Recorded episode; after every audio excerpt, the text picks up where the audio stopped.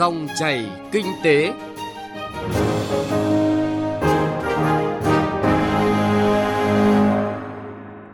Quý vị và các bạn đang nghe dòng chảy kinh tế trên kênh thời sự VV1 của Đài Tiếng nói Việt Nam. Chương trình hôm nay có những nội dung đáng chú ý sau. Thúc đẩy vay tiêu dùng qua các kênh chính thức, lành mạnh hóa thị trường cho vay tiêu dùng. Kỷ niệm 100 năm ngày sinh Thủ tướng Võ Văn Kiệt, phóng viên Đài Tiếng nói Việt Nam thực hiện phóng sự Người đặt nền móng cho một lưới điện thống nhất. Thưa quý vị và các bạn, Thời gian qua, Ngân hàng Nhà nước Việt Nam đã không ngừng hoàn thiện khuôn khổ pháp lý đối với hoạt động cho vay tiêu dùng, đặc biệt tăng cường quản lý đối với hoạt động cho vay tiêu dùng của công ty tài chính. Những chính sách này hướng đến việc đáp ứng nhu cầu vay vốn chính đáng, hợp pháp, phục vụ đời sống và tiêu dùng của nhân dân, góp phần đẩy lùi tín dụng đen, phù hợp với yêu cầu của chính phủ. Tín dụng tiêu dùng tại Việt Nam đã có những bước phát triển mạnh mẽ.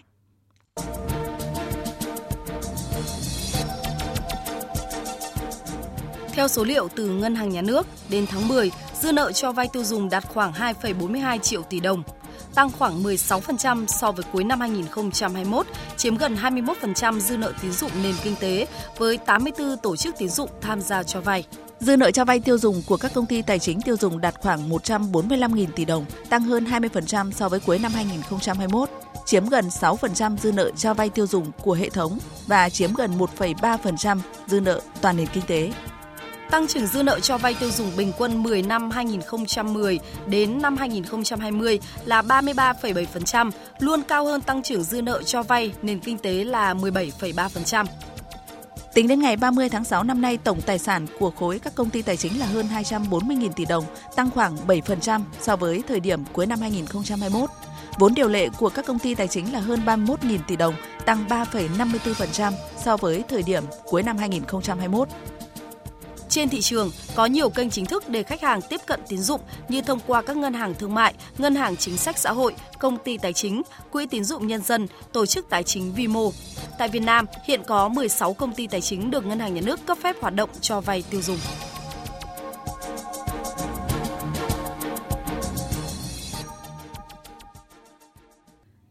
Quý vị và các bạn thân mến, không nằm ngoài xu thế ở các nước trên thế giới, sự phát triển của tài chính tiêu dùng tại Việt Nam trong những năm qua đã được ghi nhận không chỉ bởi sự gia tăng về quy mô và tốc độ tăng trưởng mà còn bởi những hiệu ứng tích cực đối với nền kinh tế xã hội. Tuy nhiên, tài chính tiêu dùng ở Việt Nam vẫn chưa phát triển tương xứng với tốc độ phát triển kinh tế tiêu dùng, khiến cho nạn tín dụng đen vẫn còn cơ hội để tồn tại.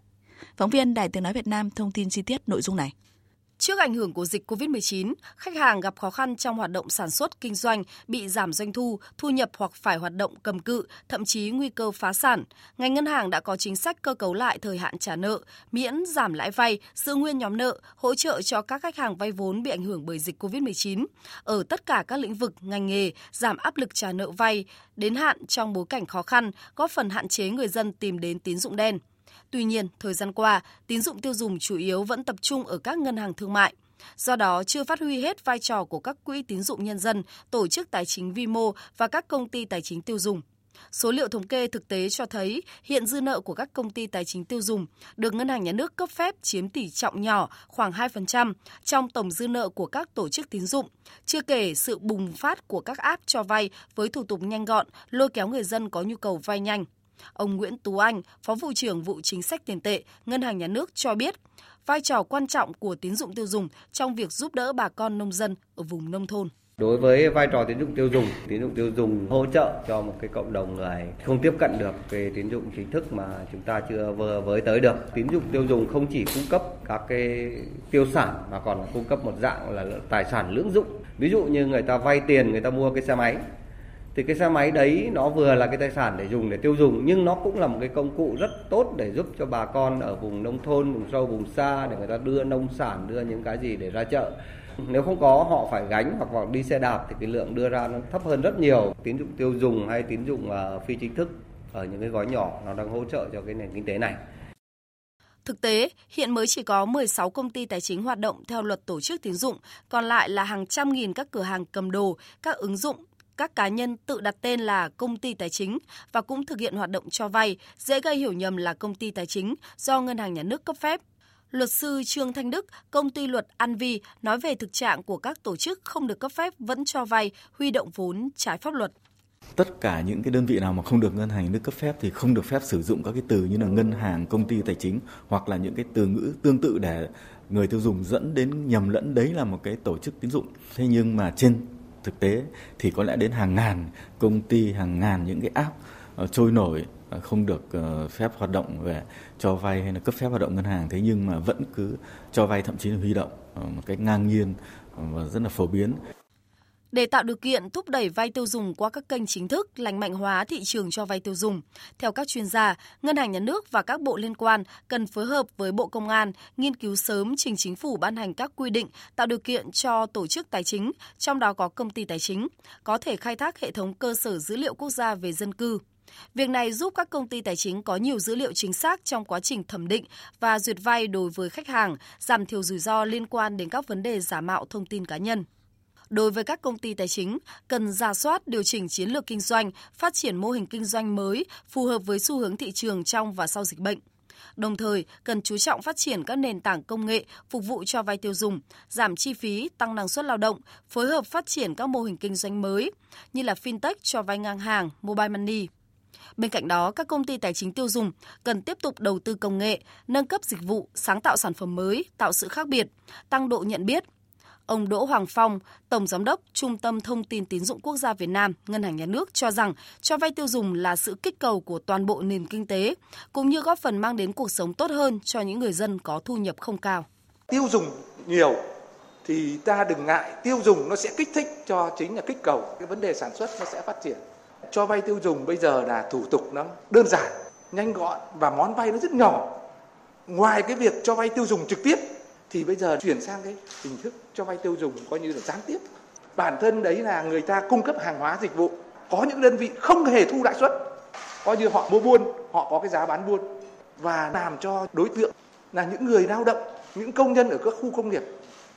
Thời gian tới để tạo điều kiện cho hoạt động cho vay tiêu dùng phát triển an toàn lành mạnh, về phía các cơ quan quản lý cần tiếp tục hoàn thiện hành lang pháp lý trong việc quản lý, giám sát hoạt động cho vay tiêu dùng, trong đó có các công ty tài chính, tạo điều kiện cho các công ty tài chính quy mô vừa và nhỏ phát triển nhằm tăng tính cạnh tranh thông qua việc thu hút vốn từ nhà đầu tư nước ngoài, tiếp cận nguồn vốn ưu đãi quốc tế. Nên xem xét, tính toán để hạn mức tín dụng của công ty tài chính phù hợp với đặc thù của loại hình này, không đánh đồng như ngân hàng thương mại. Đồng thời, cần có chính sách tạo điều kiện cho tổ chức tài chính vi mô phát triển, có cơ sở giúp người dân có thể vay nhanh với những món nhỏ cho nhu cầu đời sống tiêu dùng chính đáng.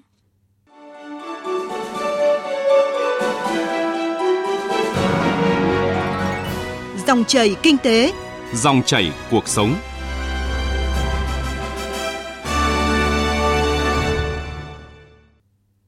Quý vị và các bạn, trong rất nhiều dấu ấn về Thủ tướng Võ Văn Kiệt có dấu ấn đậm nét của ông với ngành điện, với các nhà máy thủy điện và đặc biệt là với công trình đường dây 500 kV đưa điện từ Bắc vào Nam.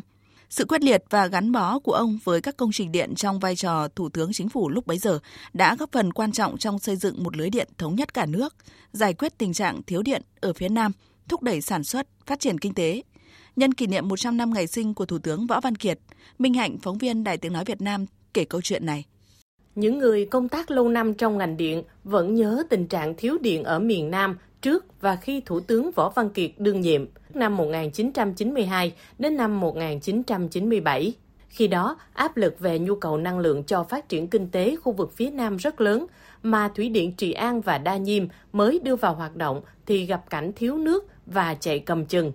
Nhiệt điện Thủ Đức hoạt động hết công suất phải nghỉ bảo dưỡng. Trong khi ở miền Bắc, các nhiệt điện Uông Bí, Ninh Bình phả lại. Một số tổ máy của nhà máy thủy điện Hòa Bình lần lượt vận hành đáp ứng đủ công suất. Giữa các phương án tìm nguồn điện cho miền Nam, chính phủ mà đứng đầu là Thủ tướng Võ Văn Kiệt đã chọn phương án xây dựng đường dây siêu cao áp truyền tải điện năng với cáp điện 500 kV, trải dài gần 1.500 km đi từ miền Bắc qua 14 tỉnh thành để đưa điện vào Nam. Ngày 5 tháng 4 năm 1992, Thủ tướng Võ Văn Kiệt đưa ra quyết định khởi công xây dựng đường dây tải điện 500 kV Bắc Nam và hạ quyết tâm hoàn thành trong 2 năm. Ông nói, Tôi muốn nói tuyên bố khởi công ở đây là khóa sổ để không nói tới làm với không làm nữa, mà chỉ có thể là làm sao thật nhanh. Đó là vấn đề đặt ra với chúng ta.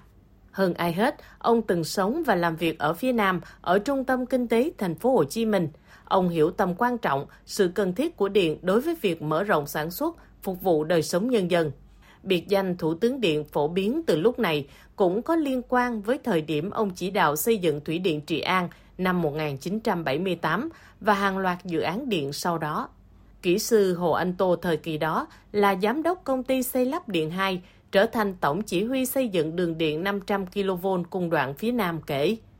Nghe thông tin Thủ tướng xem xét việc xây dựng đường dây 500 kV Bắc Nam, thì tất cả chúng tôi mong chờ quyết định của Thủ tướng.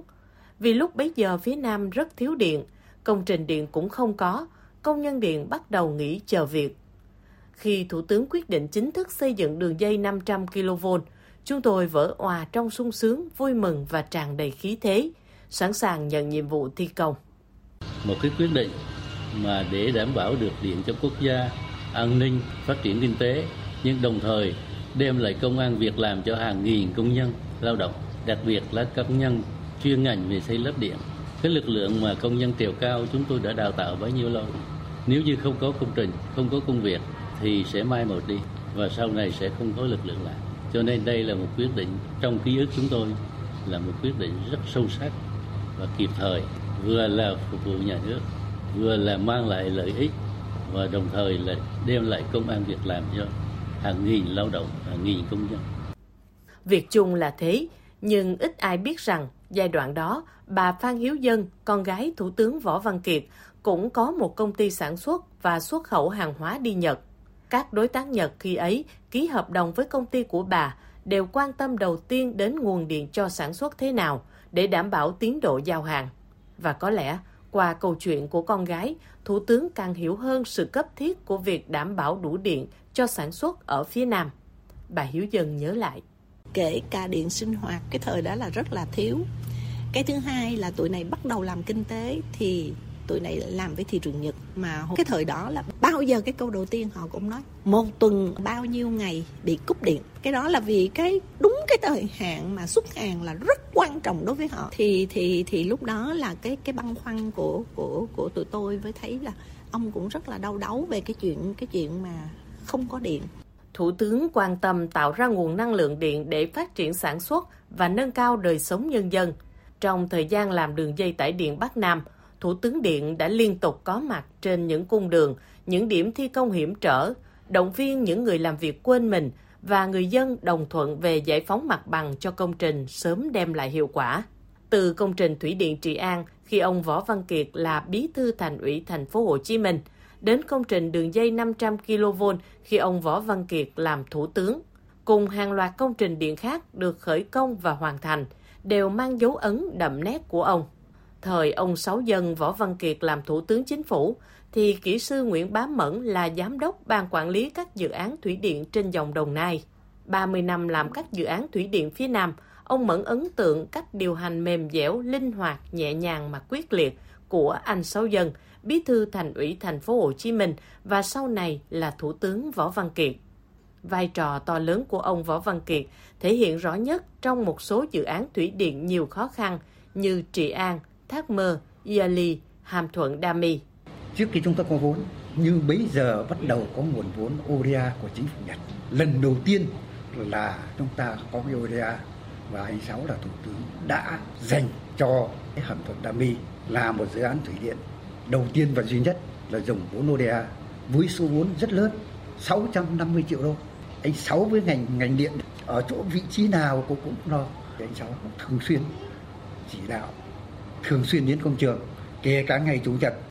Quý vị và các bạn thân mến, với tư duy sáng tạo, khả năng quyết đoán, tổ chức phối hợp nhịp nhàng trong chỉ đạo điều hành, những công trình điện được quyết định đầu tư, thiết kế, thi công nhanh, chất lượng, để lại dấu ấn gắn liền với tên tuổi của ông như đường dây tải điện 500 kV Bắc Nam, các nhà máy thủy điện Trị An, Thác Mơ, Iali. Ông mãi là một thủ tướng điện, một tổng tư lệnh ngành, một nhà lãnh đạo đặt nền móng và có những đóng góp to lớn cho một lưới điện thống nhất cả nước, đáp ứng nhu cầu phát triển và hội nhập kinh tế như ngày nay. Nội dung về Thủ tướng Võ Văn Kiệt, người đặt nền móng cho một lưới điện thống nhất cũng đã kết thúc dòng chảy kinh tế hôm nay. Chương trình do biên tập viên Bảo Ngọc và nhóm phóng viên kinh tế VV phối hợp thực hiện. Kính chào và hẹn gặp lại quý vị và các bạn trong các chương trình sau.